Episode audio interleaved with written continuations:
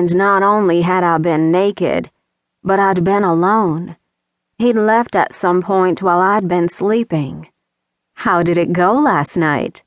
The bed shifted. Knowing she wouldn't be going away anytime soon, at least not until I gave her all the dirty details, I rolled over and faced her. Her face was washed clean of makeup, her hair pulled back into a low ponytail. She looked nothing like the vixen she had been last night.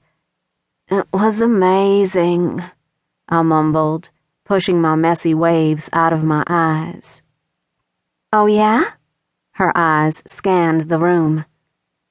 "Yeah, he left."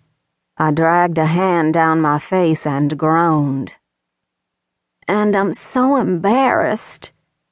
Nikki snorted. "He's supposed to leave. You didn't want him moving in, did you?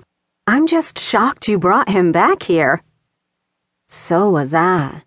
We had both agreed never to bring anyone home with us, friends or more than friends, for my peace of mind more than anything else. Sighing, Nikki lay down on the bed beside me, and together we stared up at the ceiling fan. "I'm really sorry," I murmured. "I wasn't thinking." "Obviously," she said, laughing. "But that's sort of the point, isn't it?" She laughed again. I squeezed my eyes shut, feeling mortified. I had never done this sort of thing before. Now I understood what the walk of shame was, and what it felt like. Only this wasn't the walk of shame. This was a different sort of shame. The one where you woke to find that the man you'd shared one of the best nights of sex with in your life had left while you were sleeping.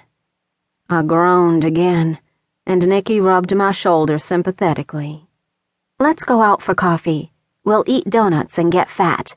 Then we'll eat more donuts because we'll be fat and blame it all on the fact that men suck." She grinned at me. "It'll be a never-ending cycle of donuts and man-hating. Sound good?" "Good." Rolling off the bed, her hands on her hips, she frowned down at me. "Get up, lazy ass."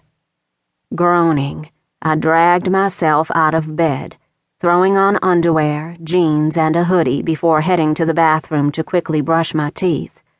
Joining Nikki in our tiny living room, I sat down on one of our mismatched armchairs and slipped into my sneakers.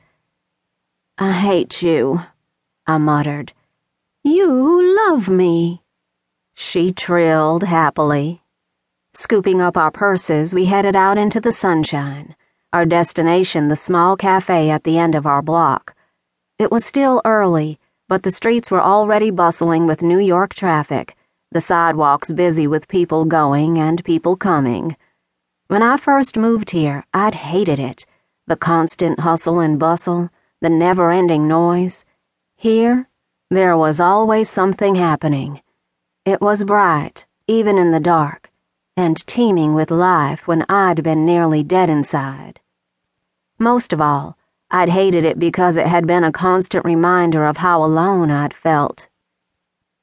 Inside the cafe, I took a seat by the window while Nikki placed our order, losing my thoughts among the stream of people passing by outside. "So, spill it," Nikki said, placing a coffee and a donut in front of me. I emptied several packets of sugar into my coffee and shrugged. What was there to say? It had been amazing. In fact,